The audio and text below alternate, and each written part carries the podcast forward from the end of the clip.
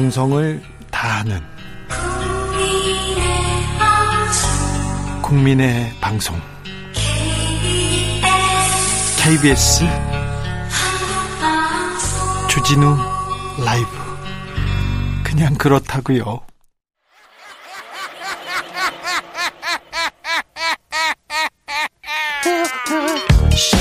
팔로 뛰는 기자, 탐구하는 기자, 세상의 질문을 마구 던지는 기자, 기자가 본 오늘의 세상 기자들의 수다.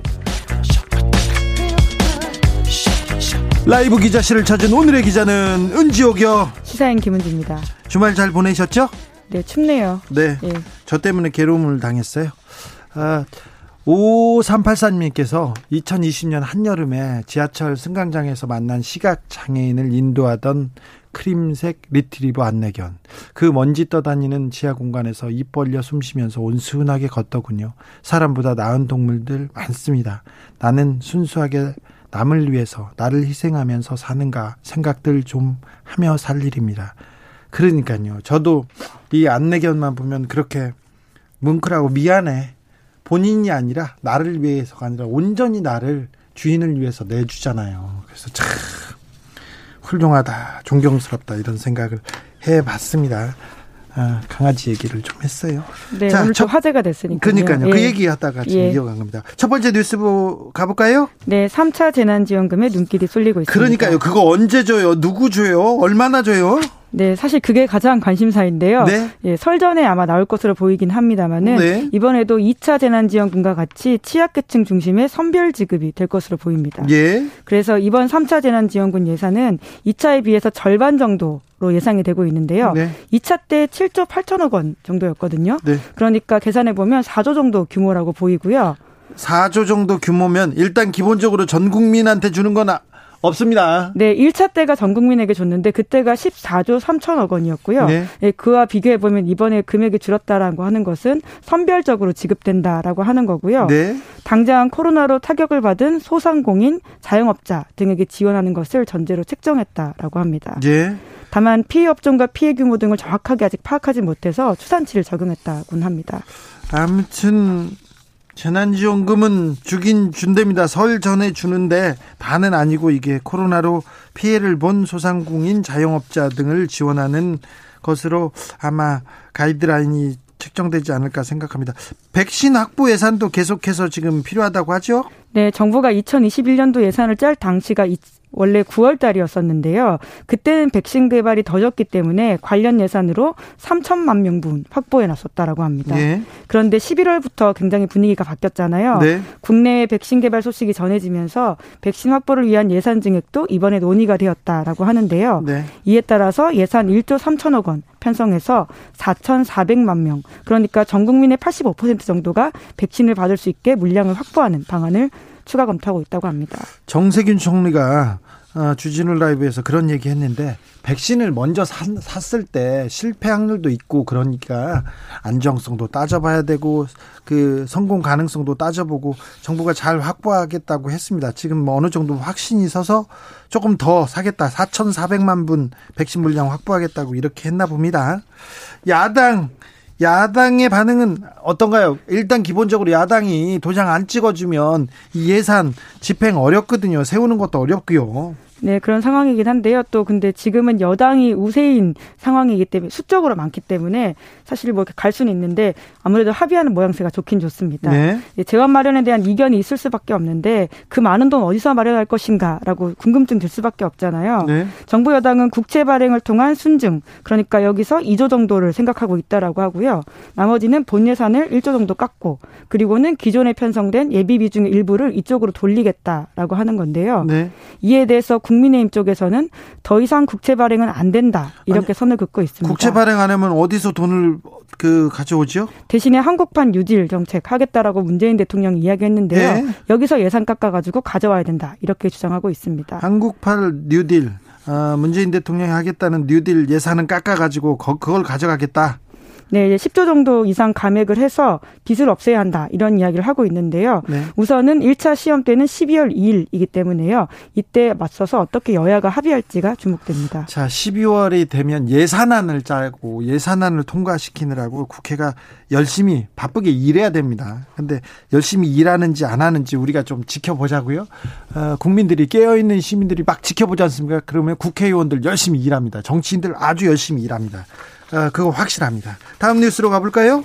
네, 인터넷 언론 오마이뉴스가 법원과 검찰 출입이 1년 동안 정지될 위기에 처했습니다. 1년이나요? 엄청난 중징계인데요. 왜 그렇죠? 네, 아직 확정된 건 아니고요. 지금 그런 상황에 처해 있다라고 하는 건데요. 네. 윤석열 검찰총장 쪽에서 공개한 소위 판사 사찰 의혹 문건 때문입니다. 아니 윤석열 총장 쪽에서 이거 사찰 의혹 문건 국민들한테 보고 판단하라고 공개한 거잖아요. 네, 맞습니다. 국민들한테 공개하면서 대법 대검찰청 출입 기자단에게 제공을 했고요. 예? 동시에 법 정의 증거로도 냈습니다. 네. 그 전체 9페이지 정도 되는데 주요 공안 사건 재판부 분석이라는 제목이 들어가 있고요.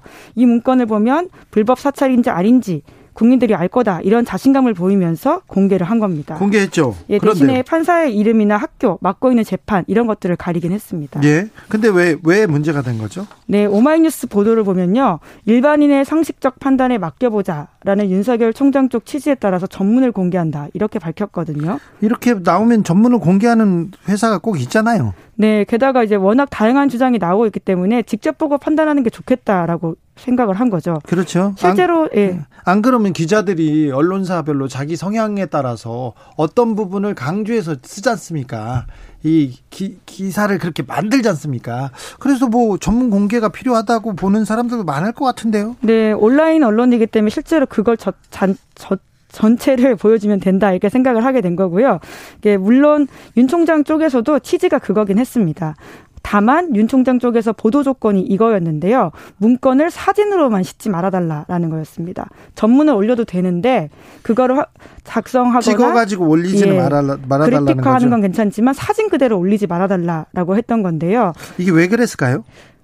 글쎄요. 예. 법적인 좀 논란이 있을 수도 있어요. 윤석열 총장 쪽에서 어뭐 수사를 받고 있는 상황인데 거기서 자료를 공개했기 때문에 이게 법적으로 좀 문제 삼을 수도 있어서 아마 그런 취지로 변호사가 얘기한 것도 같은데요. 네. 그런데요. 그런데 이제 대검 기자단에서는 이러한 취재원과의 약속을 깼기 때문에 오마이뉴스를 징계해야 된다 이렇게 논리를 폈고요. 실제로 30여 개 매체가 가입돼 있는 대검찰청 기자단에서는 징계 1년이라는 결정을 내렸다라고 그렇다고 합니다. 그렇다고 징계 1년까지야. 1년 출입 정지가 지금 확정된 건가요? 네, 그건 아니고요. 아직은 아닙니다. 대검 기자단 투표에 이어서 대법원 기자단 투표 결과가 나와야 최종 확정이 된다라고 오마이 쪽에서 설명을 하고 있는데요. 이게 법조 출입 기자 중에 연차가 제일 높은 사람들은 대법원에 있고요. 그 다음에 대검에 있고 그 다음에 서울중앙지검에 있고 이런 식으로 있어요. 그리고 제일 그 말진이라고 하는 분들이 저기 법원에 있죠. 막내 기자라고 네. 부르죠 보통. 그, 네. 그, 그렇게 있는데요. 그래서 이제 아, 대장 기자들 거기 일진 기자들 지금 투표를 해봐야 된다는 것 같아요. 네, 그 수위가 조정될 가능성도 있다라고는 합니다. 예. 하지만 JTBC도 같은 날 문건을 사진화해서 보도를 했거든요. 예. 근데 JTBC는 문제가 되지 않았습니다. 왜요? 왜냐하면 같은 문건이긴 한데요, 출처가 다르다라는 겁니다. 법무부가 국회에 제출한 문건을 인용해서 문제가 되지 않는다라고 보는 건데요. 에 이게 뭐야 무슨 말이야? 하지만 결국 같은 문건이거든요. 그렇죠. 그렇기 때문에 실물 사진을 공개하는데 이제 더 이상 비공개하는데 아무런 이득이 없기 때문에 오마이뉴스한테 출입 정지 1년을 하는 게 적절하냐 이런 비판들이 일고 있습니다. 아이 기자님들 이거 공정성 형평성 따져 볼 때 그거 이거 말이 잘 안 되는 것 같아요. 국민들은 어떻게 생각하는지 모르겠습니다만 안 되는 것 같은데요. 비슷한 생각일 것 같은데요. 자 오마이뉴스나 다른 언론사들 어, 검찰 출입 기자 이거 출입 정지 당한 적 있죠. 네, 당시에는 이재용 삼성전자 부회장 2심 판결문을 공개했다는 이유로 오마이뉴스가 과거에도 출입 정지를 당한 적이 있는데요. 잠깐만요. 판결문 공개했다는 이유로 출입 정지를 당했습니까? 네, 그것도 똑같이 아까 말씀드렸던 것처럼요. 출입 정지 1년을 2018년에 당했었습니다. 2018년에요? 예. 그 이재용 삼성전자 부회장 국정농단 사건 그러니까 주진우 라이브에서도 아주 여러 차례 이야기한 적이 있는 네. 그 사건인데요. 1심에서 하고 2심이 판단이 달랐습니다. 네, 뇌물 혐의에 대한 판단이 특히 달랐습니다. 1심 재판장은 김 진동 판사였고요. 제 판사기도 했었어요. 2심은 정영식 판사님이었는데 그분은 제 판사기이기도 했습니다. 그분도. 많은 분들과 인연이 있으시네요. 아, 그러면 저는 판사님들을 직접 이렇게 법원에서 재판을 받으면서 이렇게 알기 때문에 제가 속속들이 잘 알지요. 다 무대에 나오셨던 거죠? 아, 그, 그, 그렇지 않은 것도 같은 어, 그 무죄 거의 무죄를 받고요. 네, 알겠습니다. 뭐, 예, 그런데요. 네, 1심에서는 징역 5년 이렇게 선고가 나왔었고요. 그런데 2심에서는 징역 2년 6개월에 집행유예 4년을 선고받고 풀려났죠. 이재용 부회장이 그때 풀려났습니다. 그렇죠. 가장 핵심이 되는 게 뇌물에 대한 성격 판단이었는데요. 네. 2심 판단 자체가 그때 굉장히 화제였습니다. 아유, 놀라운 놀라운 판결이었어요. 창의적인 판결이었거든요. 네, 1심은 이 사건을 전형적인 정경유착 사건이다 이렇게 판단을 했는데 네. 2심에서는 이재용 부회장이 겁박의 피해자다 이렇게 판단했기 때문인데요. 네, 다시 대법원에서 전형적인 정경유착 이라고 뇌물이라고 또 판결이 바뀌었어요. 네. 네, 그래서 오마이뉴스가 이런 사람들의 의견이 다 다르기 때문에 판결문 전체를 온라인에 공개했습니다. 직접 보고 판단해 보시라라는 거였는데요. 네. 근데 당시에 법원 기자단이 대법원 판결이 있기 전까지 1, 2심 판결문을 공개하지 않는다. 이러한 내부 관례가 있기 때문에 오마이뉴스를 징계해야 된다라고 주장했고요. 네. 그래서 기자단이 이 같은 관리를 따르지 않으면 법원의 협조를 받기 어려워지기 때문이다. 이런 이야기를 했습니다. 아니 근데 내부 관례가 법 대법원 판결이 있기 전까지는 판결문 공개하지 않는다. 뭐 이런 관례를 만들어 놓을 수도 있어요. 왜 그러냐면 대법원 판결이 날 때까지 유죄가 확정된 게 아니니까. 그런데 그 전에도 어, 그 전에도 판결문 공개된 거 여러 번 있는 것 같은데요? 네, 실제로 오마이뉴스가 2014년에 원세훈 전 국정원장 판결문 전문을 공개했을 때가 있었는데요. 그때는 문제 삼지 않았다라고 합니다. 그럼에도 불구하고 이재용 삼성전자 부회장 2심 판결문을 공개했다는 이유로 과거에도 출입정지 1년을 받은 적이 있다고 하고요. 그때는 맞고 지금은 다르고, 어, 이재용 판결문은 지금 공개하면 안 되고 그런 또 일이 있군요. 아무튼, 저는 검찰 출입 기자가 존재하는 의미에 대해서 조금 약간 회의적이에요. 검찰 개혁을 위해서 언론 개혁을 위해서 검찰 출입 기자들 좀 기자단은 없어져야 된다고 생각하는 저의 생각입니다. 저의 생각인데 언론사에서는 그렇게 주장하지는 않습니다. KBS에서 어 지난해 조국 전 장관 사태 이후에 어 검찰 출입 기자를 없애겠다고 어, 선언했어요. 그래서 다른 언론사들도 조금 따라가 줄 줄 알았는데 다른 언론사들이 아무도 맞장구를 쳐주지 않아가지고 굉장히 외롭게 지금 버티는 입장인데 저는 거기 굉장히 찬성하는 입장인데 검찰 기자단에서 가끔 내놓는 이런 징계, 어, 가끔 내놓는 이야기가 조금 국민의 뜻과는 좀 괴리가 있다는 거 검찰 기자님들도 좀, 아, 좀 유념해 주세요. 좀 생각해 주세요. 국민들 국민들이 보는 눈도 예전처럼 이렇게 모르고 그냥 가르쳐 뭐 그 기자들이 알려주는 대로 따라가는 건 아니거든요.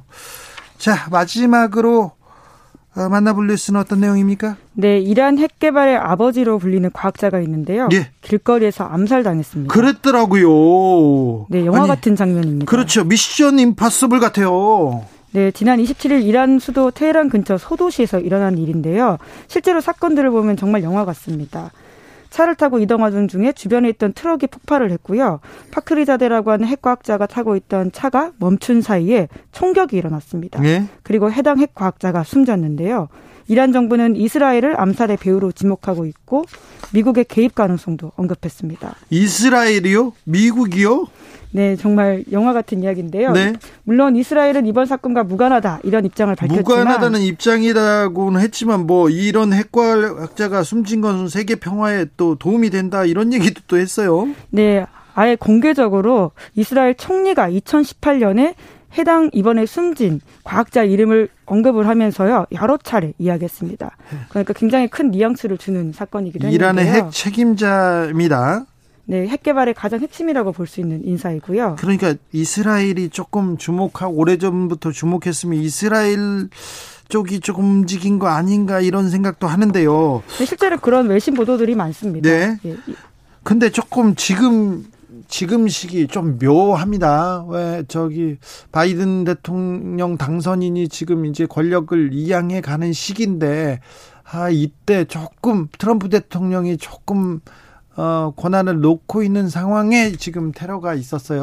네, 중동 정세가 굉장히 출렁이기 때문에요. 곤혹스러운 상황 맞습니다. 네. 바이든 당선인이 트럼프 대통령이 2018년 일방적으로 탈퇴했던 이란 핵협정 복원을 공약한 바가 있는데요. 이 공약이 오바마 정부의 주요 성과 중에 하나였습니다. 네. 트럼프가 네. 뒤집었었고요. 예. 그런데 이란과 대화무드를 회복하려고 했던 바이든 입장에서는 난관을 만났다라고밖에 볼 수 없는데요. 네. 결국 이번 암살은 이란의 핵 개발을 방해하는 동시에 미국과 이란 관계 복원을 막으려고 한다 이런 분석이 나오고 있습니다. 아, 뭐, 네 변수가 생겼네요. 네, 왜냐하면 이란에선 이런 사건이 터지면 당연히 강경파 목소리가 올라갈 수밖에 없고요. 그렇죠. 네, 우리도 보복하자 이렇게 얘기할 거 아닙니까? 네, 왜냐하면 국내 정치 어떤 흐름이 있기 때문에 이란 으로서도 이 사건을 어떻게 처리해야 될지가 굉장히 복잡해집니다. 예. 그에 따라서 평화적인 무드가 굉장히 방해를 받고 있다라는 것은 사실이고요. 예, 보복이라도 또 나서면 또 이거 복잡해지는데요. 네, 맞습니다. 바이든 행정부가 더 불안해진 중동 관계를 유산으로 떠안게 됨으로써 앞으로 시작부터 굉장히 험난한 길을 가야 한다라는 것들을 시작하는 거죠. 아, 네, 뭐 핵개발 아버지의 길거리 암살 이거 간단한 사건인데 이게 또 중동 관계를 중동 관계를 이렇게 만들 아 중동의 평화가 깨지는 이렇게 단초가 되지 않을까가 걱정도 되고요. 예, 또 우리와도 연관이 있을 수밖에 없는 게요. 그렇죠. 또 이란과 또 북한에 관련돼서 그 외교 실무자들의 어떤 우선 순위가 어디로 가는지에 대한 이슈도 있기 때문에요. 여러모로 한반도도 관심을 가질 수밖에 없는 사안입니다. 아, 알겠습니다. 네. 지금까지 기자들의 수다 시사인의 김은지 기자와 함께했습니다. 감사합니다. 감사합니다.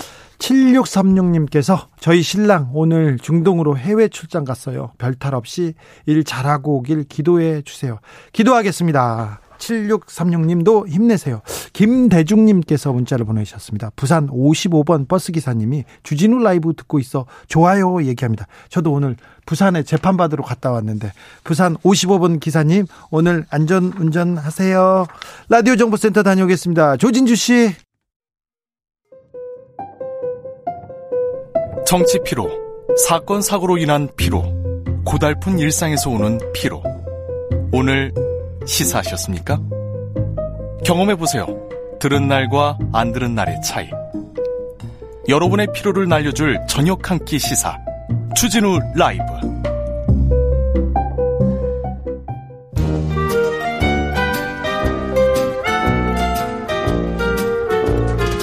민생이 먼저다. 함께 잘 먹고 잘 사는 법 찾아보겠습니다. 민생과 통하였느냐? 생생민생 통 안전하 소나 민생생각 안진걸 민생경제연구소장 어서 오세요. 네 안녕하십니까. 어디서 오세요? 예 오늘 또 어, 이렇게 택배 네. 과로사 대책을 촉구하고 왔는데요. 아이고, 네. 다행한 것은 네. 기쁜 소식 하나 전해드립니다. 오늘 여야 국토위 간사들하고 네. 택배 과로사 대책이, 대책이 대표단이 미팅을 가졌습니다. 예. 그 자리에서 정기국회 안에는 어렵다 하더라도 연내에 정기국회 끝나면 임시국회를 열어서라도 반드시 택배 과로사를 근절하고 초월을 개선하는 택배법이라고 하거든요. 네. 어, 플레임은 생활물류 서비스법인데 네. 통과시키겠다라고 어, 약속을 했다고 합니다. 아이고, 그러니까, 네, 잘했습니다. 어, 국민의힘 의원님들이 좀 소극적인 게 있었는데 아마 이 택배법 우리 국민들 모두가 지금 원하고 있고 노동자들도 네. 간절하게 요구하니까 국민들이 원하니까 네. 국민들이 해달라고 하니까 네. 하는 거예요. 그리고 사회적이나 경제적에도 부합하고 예. 그래서 통과될 전망이다. 마침 그래서 또 제가 조사를 했더니 오늘 아침에 이낙연 대표가 단호하게 15개 법은 반드시 처리해야 된다. 올해 어, 안에. 올해 안에. 이번 주부터 처리해야 했는데 그중에 중대재해기업처벌법 예, 들어가 있습니까? 예, 들어가 있고요. 생활물류서비스법. 네. 방금 하나 택배법이 들어가 있고요. 지금 화력발전소 노동자 또 한 분 돌아가셨어요. 그러니까요. 요거 오늘 제가 민주당한테 쓴소리를 두 개를 할 건데요. 예. 이거 그동안 막 미적거리는 거나 막 자고우면하는 모양새 있었잖아요. 이런 거 좋지 않습니다. 예. 국민들을 산재로부터 단호하게 보호하고 예. 그 다음에 어, 일하는 노동자들의 노동을 존중하는 것은 이건 진보 중도 보수를 떠나가지고. 그렇죠. 집권 여당이라면 당연히 해야 되는 것이거든요. 근데 오늘 마침 이낙연 대표가 15개 법안을 반드시 처리하겠다라고 밝혔습니다. 네. 공수처법 이런 것도 들어가 있고요. 공수처법, 네. 네. 검찰개혁의 첫 걸음입니다. 맞습니다. 전국민 고용보험법 개정안도 들어가 있고요. 예. 이런 그 다음에 오늘 전두환 씨 어, 유죄 선고도 있었는데 예. 5.18 특별법. 5.18 예. 특별법. 역사를 부정한 예. 표현 처벌해야 됩니다. 맞습니다. 네. 자꾸 가짜 뉴스를 아직도 괴롭히는데 제발 네. 그렇게 억울하게 희생당하고 학살당한 분들을 조롱하는 일을 하지 말아야죠. 그러니까 역사를 네. 부정한 사람들 이거 처벌되는 법이 다 있는데 우리나라만 이게 맞습니다. 적용이 안 됐는데 예, 예. 이번 전두환 씨 판결에 유죄 판결에 큰 의미라고 볼 수 있습니다. 그러니까요. 그 알베르 까미가 과거에 그런 중대한 범죄를 처벌하지 않는 건 미래의 범죄를 허용하는 거나 다름없다고 했다고 하더라고요. 우리 예. 또 안진걸 소장이 예. 또 이렇게 문자를 쓰니까 제가 예. 좀 당황했습니다. 저도, 저도 당황스러운데 어쨌든 15개 법안에 공정경제 3법, 중대재해기업처벌법, 고용보험법, 필수노동자 보호법, 예. 생활물 서비스법, 택배법이 들어있다. 네.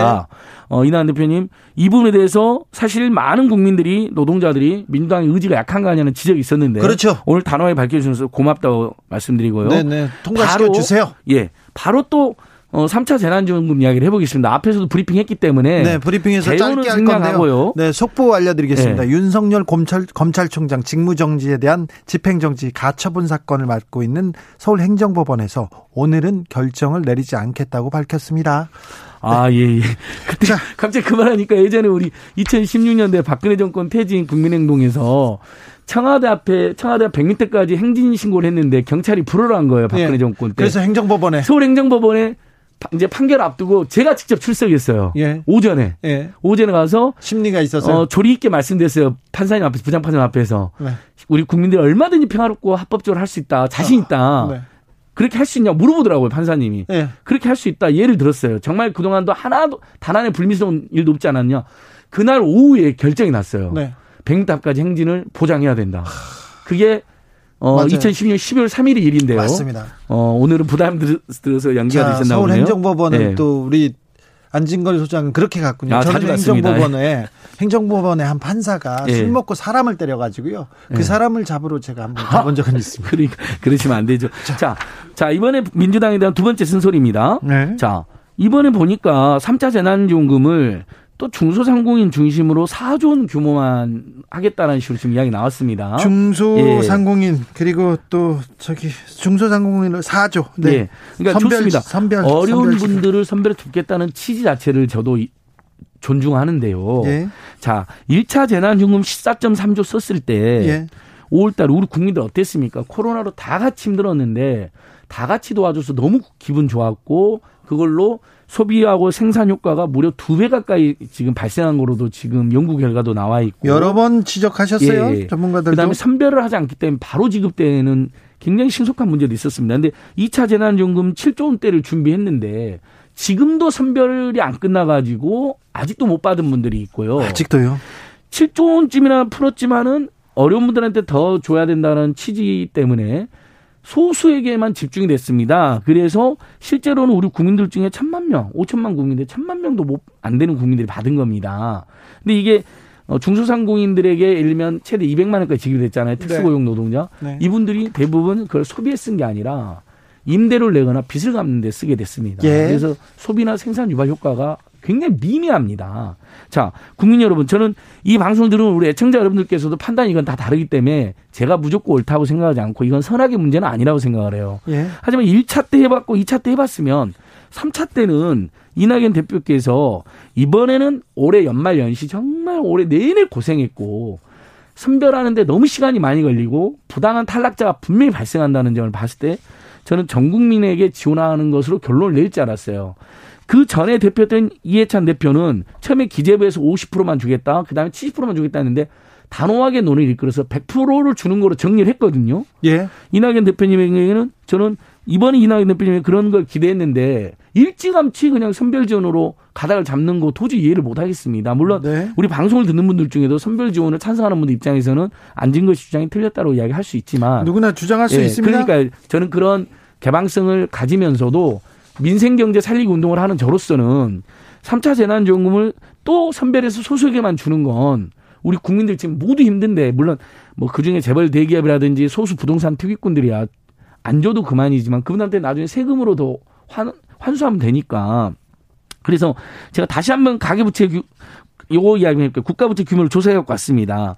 현재 GDP 대비 43% 840조쯤입니다. 네. 국가부채가요. 네. 근데 지금 OECD에서 그 재정 규모가 건전하다는 독일만 해도 60%를 넘습니다. 국가 우리가 예. 그 OECD에서 국가 재정 건전성은 거의 거의 1, 2등을 다투고 네. 있고요.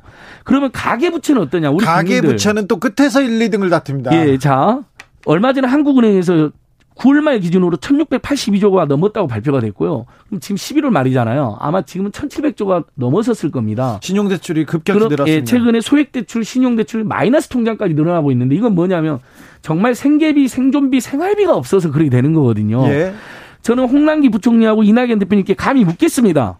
가계 부채가 이렇게 막 늘어나는 건 괜찮고 국가 부채가 늘어나는 것은 안 돼서 마지막까지 또 사, 3차 재난효과에 선별해서 소수계만 줘야 되는 것인지 그다음에 우리 애청자들께도 각 이 문제는 한번 같이 토론 한번 해보자. 네. 연말 연시에 특히 설날 앞두고 또 돈쓸 굉장히 많은데 네. 선별하지 말고 우리 국민들 모두 힘내라 그러고 대신에 저는 14.3조가 1차 할 때 들었잖아요. 그거에 대해서는 너무 많이 든다는 혹시 지적이 있으면 우리가 4인 가구 100만 원이었잖아요. 이러면 4인 가구 80만 원 정도로 금액을 좀 낮춰서라도 모두에게 주는 게 가장 빠르고 우리 국민들 모두 힘나고 그다음에 소비 소비 유발 내수 경제 살리기 효과가 확실하다. 감히 이렇게 오늘 호소드려 봅니다. 4589님이 이번 재난지원금은 개인 택시하고 법인 택시하고 차별을 두지 않았으면 합니다. 이렇게 얘기하시고요. 아이 아이씨님께서는 민주당 눈치 좀 챙겨 이렇게 얘기합니다. 8669님 전 국민 주고 세금으로 환수 찬성합니다. 그래야 경, 경제가 돌아갑니다. 소비 증대해야 해요. 이렇게 얘기합니다. 07 어, 98님께서는 안진걸 소장님 택배 박스에 손잡이 넣기 시작했다는 것도 그렇고 택배법도 그렇고 소장님 같이 애쓰시는 분들이 있어서 나온 결과입니다. 박수 드리고 감사합니다. 감사합니다. 아, 네. 너무 자, 방송합니다. 더 다음 뛰어야 됩니다. 다음 뉴스로 예. 가볼까요? 그다음에 종합부동산세 이야기 잠깐 하겠습니다. 저는 정말 이 땅에 상당수 언론과 기자들이 다시 한번 절망하게 됐는데요. 네. 종합부동산세가 또 엄청난 무슨 세금 폭탄이니 징벌이니 형벌이니 가혹하다니 뉴스를 도배하고 있습니다. 아이고 폭탄 벌금 네. 뭐저 뭐 국가에 뭐 월세 내야 되냐 이런 얘기도 모든 나왔어요. 모든 살벌한 어느 동원에서 갑자기 종부세를 공격하고 있는데요. 자, 우리 애청자 여러분, 종부세 다시 한번 정리해 봅시다. 지금 종부세를 내는 분 이번에 정리해 보니까 고지 대상자가 주택분 66만 명입니다. 네. 전 국민의 1.3%밖에 되지 않는데요. 네. 이것도 종부세 내세요? 못 내죠. 당연히 임대주택에 살고 있는데요. 저도 못 냅니다. 예. 많은 국민들은 종부세 내보는 게 꿈입니다. 아, 저도 내고 상속세도 싶습니다. 마찬가지. 상속세도 1%도 안 되는 국민이 내는데 그렇게 기자들이 걱정을 해주던 이재용 씨가 내는 것을 네. 이번에도 정부는 1.3%인 이 중에서 어 종부세 금액의 82%인 1조 4,960원. 네. 이 금액은 누가 내냐면요. 2주택자 이상의 다주택자가 내입니다. 40만 명 정도에. 네. 아니, 물론 그 중에 불가피하게 다주택자가 되는 경우가 일부 있습니다. 네. 2주택의 경우에는 뭐 고향하고 서울하고 이렇게 같이 하면서. 근데 대부분은 투기 목적으로 보유한 사람들이 분명한데 이분들이 내는 그 세금이 그렇게도 가혹하다고 이야기하면서 그래서 또 얼마나 가혹한 걸 봤더니 65%가 세부담이 100만 원 이하입니다. 근데 지금 기자들이 더 나쁜 건 뭐냐면 일부 언론사 기자들이 마치 일가구 일주택자들에게 엄청난 세금 폭탄이, 폭탄이 떨어진 것처럼, 것처럼. 이야기하고 네. 심지어는 2천만 원이 나왔다라는 사람을 대변하면서 어떻게 이렇게 많이 나올 수가 있냐 그러는 거예요. 근데 집값 오른 거는 절대 얘기 안 합니다. 그러니까 그 2천만 원 낸 사람은 그럼 일가구 주택자인지 알, 알잖아요. 그 사람은 서울에 초고가 아파트를 몇 채를 가지고 있는 사람이기 때문에 틀림없이 부동산 투기 세력일 가능성이 매우 높습니다. 그러면 예. 정상적인 언론하고 기자라면 그분을 대변하는 기사를 쓸 게 아니라 그분을 비하할 게 아니라 당신 2천만 원이나 세금이 나올 정도면 얼마나 많은 지금 투기를 했느냐. 얼마나 많이 얼마나 올랐느냐. 많은 시세 차익과 불로소득 누렸냐를 추적해서 보도를 해야 되는데 마치 일가 일택자들이 2천만 원이 떨어진 것처럼 가짜 보도를 했고 하나 더 황당한 보도가 있었는데요. 종부세가 7배가 올랐다는 겁니다. 그것도 완전 거짓말입니다. 지금 재산세와 종부세는 세가 갑자기 늘어나는 걸 방지하기 위해서 세부담 상한선이라는 게 있어서 150%는 200%를 못 넘게 돼 있습니다. 지역에 따라서요. 네. 그러니까 만약에 10만 원 냈으면 아무리 올라도 20만 원 이상 안 내게 돼 있는데 네. 7배가 올랐답니다. 그러면 일가 주택자들이 깜짝 놀랄 거 아니에요. 네. 그건 그 사람은 어떻게 된 거냐면 분명히 주택을 하나 더 구입했거나 예. 아니면 초화 주택으로 집을 이사 간 사람입니다. 알겠습니다. 그러니까 더 나았겠죠. 근데 이거 이거 말이 안 돼요. 그러니까 그래서 우리 애청자 여러분 저는 이렇게 제안 드리는데요.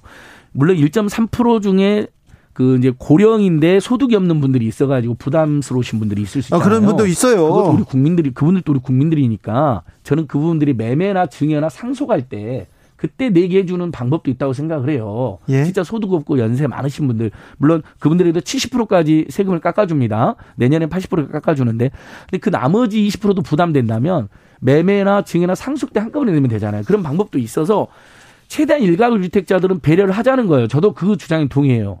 하지만 종부세는 정말 대부분 보면 다주택자들이 내는 거거든요. 그러면 부자 걱정 그만하세요. 예, 이건 정말 자 부, 자 걱정은 그만하셔도 됩니다. 예. 이분들이 이거라도 내야지 집을 내놓을 거 아닙니까? 네. 투기를 안 할 거 아닙니까? 알겠어요. 종부세는 정말 우리 국민 모두가 응원해서 사랑해줘야 될 법률입니다. 알겠습니다. 음. 네.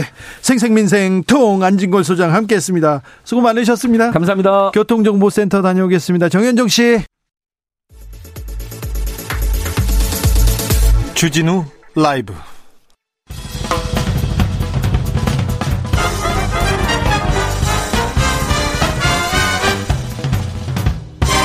훅 인터뷰 훅 인터뷰 이어갑니다. 윤석열 검찰청장의 운명. 앞서 민주당 이야기 들어봤는데요. 이번에는 국민의힘 이야기도 들어보겠습니다. 최영두 국민의힘 대변인 어서 오세요. 네, 안녕하십니까. 최영두입니다. 어제 청와대 앞에서 릴레이 1인 시 하고 있던데 지금도 하고 있나요? 네, 하고 있습니다. 어떤 이유로 지금 밖에 나가신 거죠? 아, 당초에는 이게 이제 지금 윤석열 검찰총장, 특 추미애 장관이 이제 사상 유례 없는 검찰총장 직무 정지 뭐 복잡한데 네. 예, 하고 있지 않습니까? 네. 그래서 지금 혼란스럽습니다. 네. 나라가 지금 여러 가지 복잡한 사안이 많은데 네. 그래서 여기에 대해서는 교통정리를 하셔야 되는 대통령께서 네. 그래서 국민의힘 초선 의원들이 처음에 기자회견을 했습니다. 그래서 네. 그런 의문들, 그런 질의서 같은 것을 국민의 대표니까 예. 어쨌든 야당 야당 국회의원이자 국민의 대표 아니겠습니까? 그걸 이제 청와대에 전달하자. 우리끼리 뭐 백날 떠들어야 대통령이 길을 닫고 계시면 안 되니까.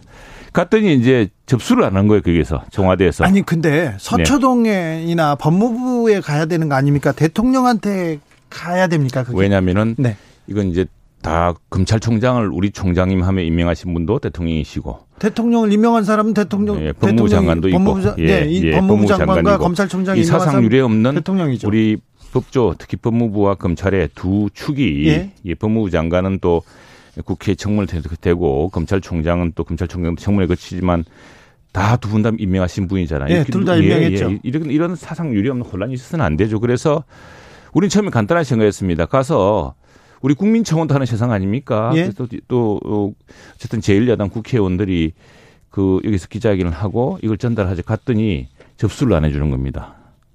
접수를 안 받았어요. 어, 접수를 안 받았어요. 이런 참 상상하기 힘든 일이 있었습니다. 그래서 1인 시를 하게 된 어, 그래서 접수할 때까지 1인 시를 했던 겁니다. 해서 접수를 아직도 안 받았습니까? 그래 가지고 밤 늦게 예. 주영 원 내대표가 이제 그 초선들이 한다고 하니까 네. 들렀다 그런 사연을 듣고서 이제 정무장 어, 정무수석한테 네.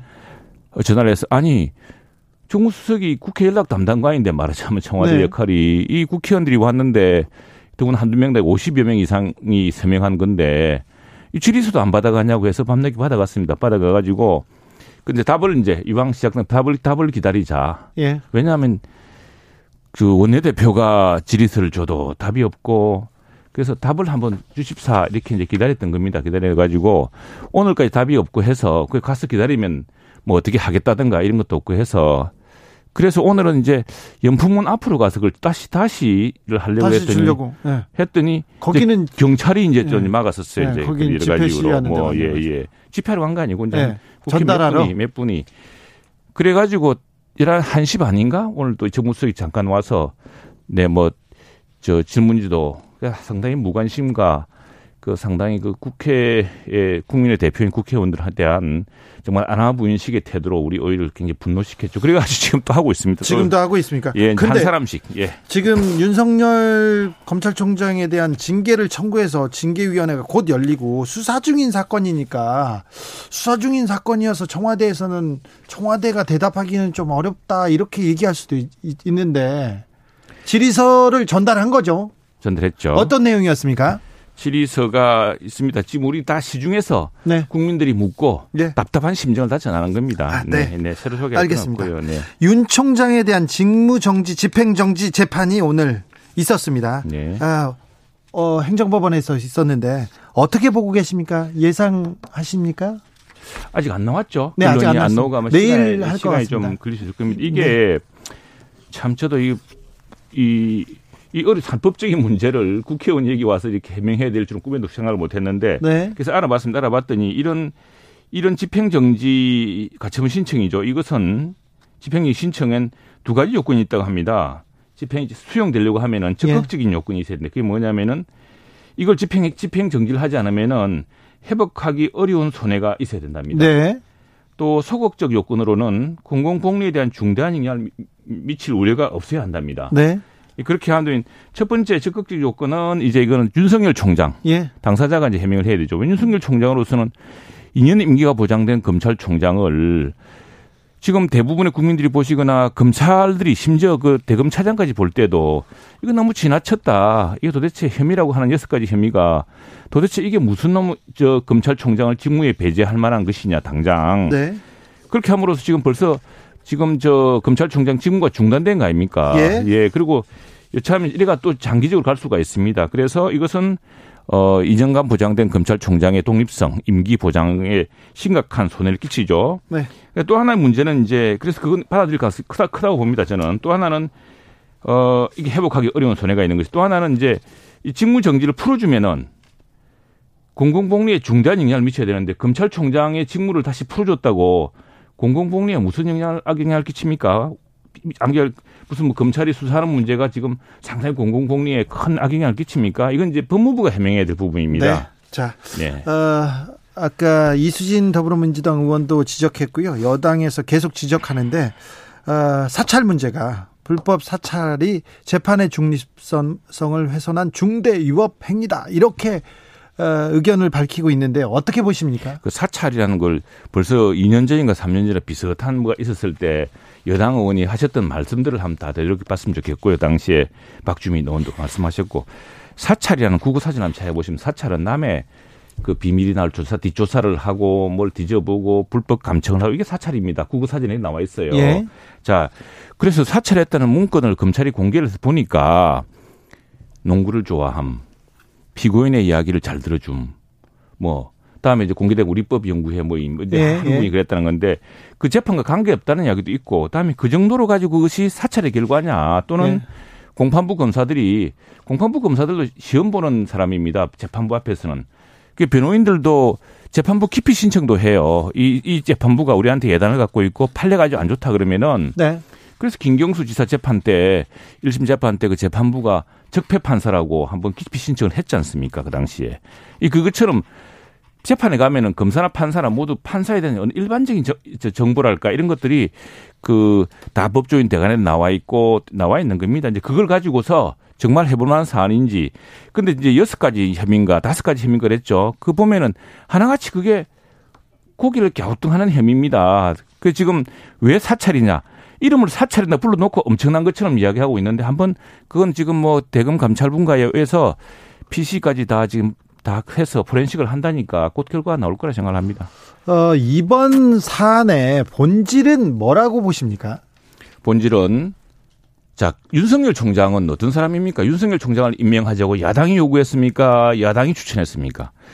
여당에서 대통령께서 우리 총장님이라 그러시고 여당 의원들이 칭송에 칭송에 침이 마르도록 해서 임명하신 분 아닙니까? 네. 왜 살아있는 권력을 수사하는 사람이니까. 지난 정부 말에 살아있는 권력을 수사해서 탄핵까지 가지 않았습니까? 네. 그래서 아마 이것 때문에 지금 이렇습니다. 제가 볼 때는 대통령께서는 굉장히 살아 우리 총장님이 하실 정도로 극진하게 좋아하셨고 아마도 당시에 민정 라인이라든가 이런 쪽에서는 너무 위험한 인물이다 이분은 주로 살아있는 권력을 수사를 하니까 그래서 사실은 이분을 안 하려고 했다는 게 지금 공공이란 비밀 아닙니까? 그런데 지금 이제 그래서 그래서 음. 국민의힘에서도 반대했어요. 대통령한테 짐이 될 것 같으니까. 아 저희들이요? 네. 저희도 윤석열 총장이 살아있는 권력 수사하고 있기 때문에 네. 그래서 아니 야당으로서는 모든 총장에 대해서 다 검증을 해야죠 네, 하고 네, 네. 하고 하는 것이고 하는 건데 예, 예. 그 그런데 이제 말이 빈다가 네. 그런데 이제 뭐 윤석열 총장 이런 사람이 보니 검사의 본분이란 것은 살아있는 권력을 수사하는 검사다. 예. 저 종종 이제 이런 이야기 하면 검찰 개혁을 반대하느냐 이러시는데 저희들 검찰 된다고 생각을 합니다. 지금까지 나쁜 검찰은 어떤 검찰이냐 하면 주로 물러난 대통령 수사해가지고 노무현 대통령, 고 노무현 대통령 비극적 상황을 만들지 않았습니까? 네. 그다음에 힘없는 야당, 예, 예, 센 사람은 안 잡습니다. 네. 그런 검찰, 그런 비겁한 검찰을 개혁을 해야죠. 그런데 아, 그렇죠. 검찰 개혁에는 지금 찬성합니다. 찬성합니다. 네. 그리고 검찰이 무분별하게 우리 공공의 적 영화 같은데 보면 나오는 그런 횡포도 없애야 되고 그래서 네. 경찰과 검찰의 수사권, 기소권도 분리하고 또 심지어 뭐 공수처는 전형의 소지가 있습니다만 그 취지는 좋다고 해서 이제 하려고 하는데 예. 그런데 이게 살아있는 권력 수사한다고 도래는 지난 1년 사이에 무슨 일이 있었습니까? 아무 일도 없었습니다. 윤석열 총장이 대통령 측근 비리 수사하고 이러니까 지금 사태가 갑자기 칭송받던 사람이 이제 민주당의 적이 되고 주미애 장관의 이 타도 대상이 된 겁니다. 예, 예. 자, 아까 김경수 도지사가 기피 신청했다고 했는데 1심 주심 판사는 성창호 부장이었는데 기피 신청을 하지 않았고요. 2심 때 기피 얘기가 나왔습니다. 그때는 차문호 부장이었는데 근데 기피 신청을 하지 않고 다른 부장 판사로 바뀌어 가지고 선고 그렇군요. 예, 고치겠습니다. 고치는데. 아니, 아니, 아니, 그건 사소한 얘기 사소한 이야기는 아닌데 네. 사소한 얘기 기피 얘기가 나오긴 이처럼, 했어요. 이처럼 재판부를 상대로 어, 변호인들이 특히 이제 민감하죠. 왜냐하면 이 판사님이 우리한테 굉장히 엄하다. 저도 음, 저도 그럴, 그럴, 그럴 때 기피해야 된다고 생각하기도 하고 뭐 맞습니다. 주장하기도 예, 합니다. 검찰도 마찬가지거든요. 예. 저 참가 방패기 때문에. 네. 네. 자, 그러니까 검찰이 재판을 제대로 받기 위해서 그러니까 이렇게 그게, 예. 파악했다 뭐 이거. 약점을 잡은 게 아니라 예. 일반적인 사건. 이분은 피고인 이야기를 잘 들어주신 분이다. 알겠습니다. 네. 국정조사에 대해서 하시고 싶은 얘기가 있을 텐데요. 예. 이 문제 국정조사로 가자. 이낙연 대표가 먼저 했지 않느냐 예, 얘기하시고. 이낙연 대표가 먼저 하셨죠. 사실 우리가 국정조사 이야기했습니다. 국정조사 참 많이 했습니다. 여야가 쟁점이 있고 검찰 조사를 믿을 수 없으면은 국정조사 하자. 네. 이게 이제 민주당이 야당 시절부터 해왔고 우리는 많이 수용을 했거든요. 그랬는데 네. 우리는 뭐 요청했는데 어, 뜻밖의 이낙연 대표께서 국정조사 하자. 근데 이제 어, 윤석열 총장에 대해서만 하자. 어, 그렇게 하셨어요. 하셔서 네. 좋습니다. 요즘 저 유행하는 말로 자 묻고 따블로 갑시다 그러면은 네네. 원 플러스 원으로 합시다. 아, 네. 아 좋아요 그냥 왜다 연결돼 있으니까 예. 이렇게 했더니 돌연 또 민주당 의원들께서 아이고 대표가 개인 의견을 말씀하시는 거 세상에 당 대표가 개인 의견을 말하는지 그 지금 말이 갑자기 사라졌습니다. 국정조사 해야죠. 네네. 자 공수처법 개정안은 어떻게 됩니까? 공수처법 개정안 통과됩니까? 그거는 지금 공수처법 개정안은 뜻밖의 민주당이 암초를 만난 것이 정의당이 예. 그래서는 안 된다라고 그러고 있습니다. 왜냐하면 정의당이 지난번에 원 플러스 상가에서 같이 통과시킨 정당 아닙니까? 네. 그때 공수처가 여러 제도적 결함이 있고 걱정 우려하는 게 있지만 야당이 야당이 비토권을 가지고 있기 때문에 이것은 확실히 정치적 중립성이 보장된다. 네. 예, 이렇게 해서 시작됐던 건데 지금 그게 안 된다고 바꾸서는 안 된다는 게 정의당 주장이고요. 네. 그리고 또 그 여당의 또 참 중진 의원들께서도 근데 이상민 법사위원장 출신이죠. 이런 분도 이제 그건 곤란하다. 그렇게 하면 안 된다. 이렇게 말씀하시지 않습니까? 네. 그 지금 우리가 열심히 공수처장 뽑자고 하고 있습니다. 하고 있는데 한두분 해보더니 아 이게 뭐 안 된다고 그 스스로 공수처 추천위원회 자기 업무를 보이콧하고 있어요. 올해 안에 출범할까요? 그러니까 지금 공수처 추천위원회를 다시 열어서 더 한 번 더 바티칸식 방식이라고 그러지 않습니까? 콩클라이 네. 방식으로. 네, 네. 그세명 중에 어, 칼안 내라 그러면은 그 나올 때까지 못 나오게 하면 나올 나오죠. 아무튼 예. 국민의힘이 힘이 어, 저기 검찰 개혁에 대해서 의지가 있고 예. 그다음에 공수처도 출범하는데 회의할 용의가 있다. 맞습니다. 예. 제도 개선은 차차 하더라도 우선에 사람을 잘 뽑아야 됩니다. 네. 공수처장은 고위공직자 비리를 처벌하는 사람인데 부정부패가 있으면 안 되겠죠. 예. 또 부정부패 수사를 정확하게 해야 됩니다. 알겠습니다. 오늘은 여기까지 듣고요. 한 번 더 스튜디오로 모셔서 어, 세세한 사항은 다시 여쭤보겠습니다. 최영두 국민의힘 대변인이었습니다. 감사합니다. 감사합니다. 테이크아웃 시사 나왔습니다. 오늘도 하나 챙겨가세요. 주진우 라이브.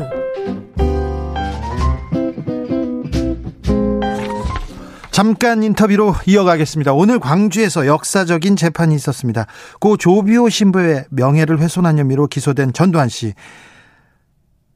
법원은 징역 8월에 집행유예 2년을 선고했습니다. 재판에서는 어떤 일이 있었는지 고 조비오 신부의 조카이고 이 어, 재판을 주도했던 조영대 신부님 연결했습니다. 안녕하세요. 네, 안녕하세요. 오늘 역사적인 재판이 있었는데 전두환 씨는 재판 도중에 꾸벅꾸벅 졸았습니까? 예, 저는 안타깝게도 바로 제 앞에 아주 덩치가 큰 그 경비원이 서 있었던 바람에 네. 제대로 볼 수가 없었는데 네. 에, 나와서 보니까 사람들이 많이 졸고 있더라. 처음부터 계속 졸고 있더라. 그렇게 이야기를 하더군요. 처음부터 계속 졸았어요? 그렇다고 그러네요. 아, 사과나 반성은 없었습니까? 전혀 그, 그 사람이 그런 그 반성 내지는 사과를 할 사람입니까? 그래도 법원 앞에서는 판결을 잘 받으려고 사과의 기색도 없었습니까? 아, 전혀 없었습니다. 네. 징역 8개월, 집행유예 2년 받았습니다. 무엇보다도 어, 과거의 과거사에 대해서 역사에 대해서 왜곡한 거 거짓말한 거에 대해서 처벌받았는데요. 오늘 재판 결과 어떻게 보시고 계신지요? 예, 어, 일단 이번 재판의 가장 중요한 쟁점이 헬기 기총소사가 있었느냐 없었느냐 하는 예? 것이잖아요. 네. 또 그것은 바로 5.18 진상 규명을 위한 가장 대단히 중요한 단초가 되는 거고요. 네. 예, 그런데 예, 지난 어, 그 사형도 받고 또 무기 시적에 나중에 사명까지 받았지만 아무튼 25년 만에 법정에 서서 처음으로 유죄 선언을 받았다는 부분에서 오늘의 이 선고는 대단히 역사적으로 중요하고요. 네. 틀림없이 헬기 기총 소사는 있었고 적에게만 사용하는 예, 그런 그 헬기 기총을 그럼요. 예, 광주 시민들을 상대로 해서 이렇게 했단다면 이번에 재판은 이제 사자 명예훼손과 해당된 부분이니까 그 정도 선에서 이제 형량이 나온다 손치더라도 네. 이제 앞으로 이 헬기 기총소사에 그 최종 발포자 명령자가 누군가 뭐 우리가 다 알다시피 전두환 그 사람이 그렇게 시켰을 것으로 보고 네. 그 재판을 이제 해 나가야 되겠죠. 아 그렇죠. 최종 발포자가 누군지 네. 어, 발포자 지시를 누가 내렸는지 그걸 밝혀야 되고요. 5.18 진상 규명을 위해서 중요한 첫 걸음을 뗐다고 볼 수 있습니다. 그렇죠. 네. 그리고 어, 최종 그 발포자 지시 그 말고 밝혀져야 될 일이 또 뭐 어떤 어떤 일이 있습니까? 현재는 어 그 행불자들이 참 많습니다. 아 예. 예. 그리고 또 안매장에 대한 부분도 여러 가지 증언들이 있고 그렇기 때문에 이런 진실들도 밝혀져야 할 것입니다. 예. 어, 저기 장성진 님이 이렇게 지적하셨는데요. 우리 청취자분인데 일반 피의자가 법정에서 졸면요. 괘씸죄로 네. 어, 혼납니다. 이렇게 얘기했는데 네. 오늘 그런 일은 없었습니까? 네, 그런 일은 없었고요. 예. 나, 아마도 나이가 많이 들어서 그러려니 하고도 생각할 수 있을지 모르겠는데 네. 예, 법정에 대한 이제 모독일 뿐만 아니라 이 사람 정신 사, 자세 자체가 네. 예, 이 법정과 이 재판에 대해서 완전히 처음부터 예. 양심이 너무 무디질 대로 무뎌져 가지고 예. 자기는 전혀 이 광주 5.18에 대해서 헬기 기총 소사에 대해서 전혀 자신은 관계하지 관계가 없다. 이렇게 초지일관하는 예, 그런 파렴치한 그런 자세를 갖고 있어서 어, 저는 그렇게 인간성이 이렇게 파괴되어 있는 인간에게 뭘 기대할 수 있을까 싶습니다. 5.18 민주화 운동에 대한 굉장히 중요한 의미를 오늘 어, 신부님? 네네. 네, 뭐 만지면 안 됩니다. 네. 네.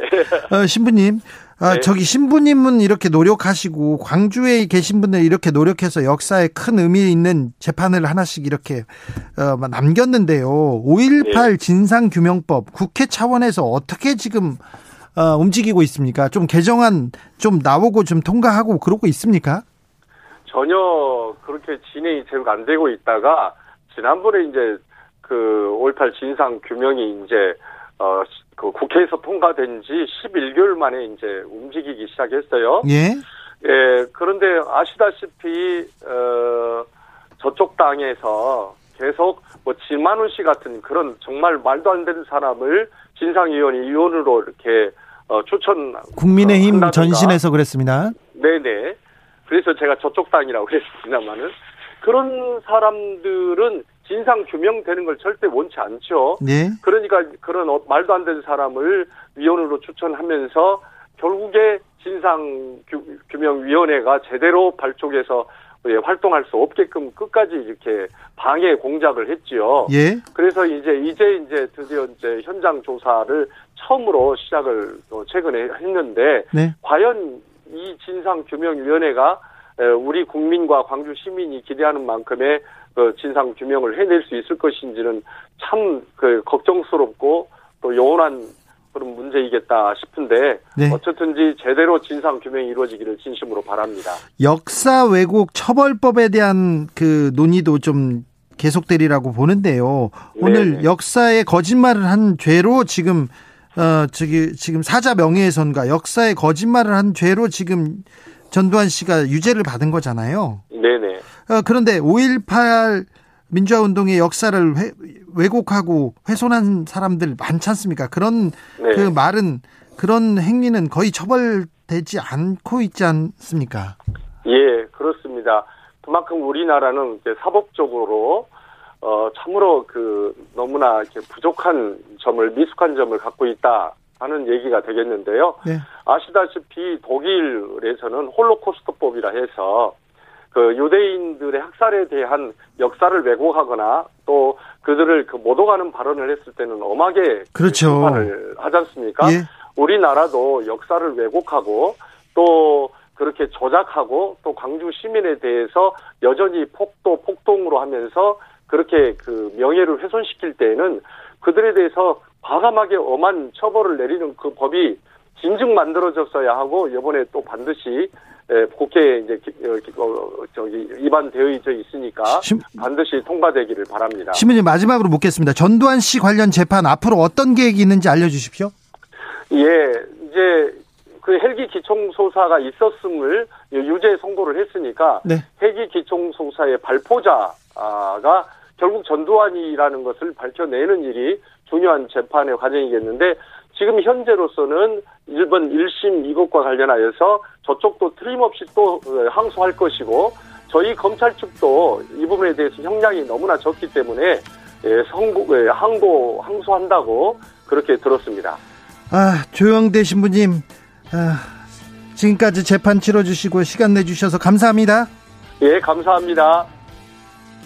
주진우 라이브 여기서 마무리하겠습니다. 저는 내일 오후 5시 5분에 돌아옵니다. 지금까지 주진우였습니다.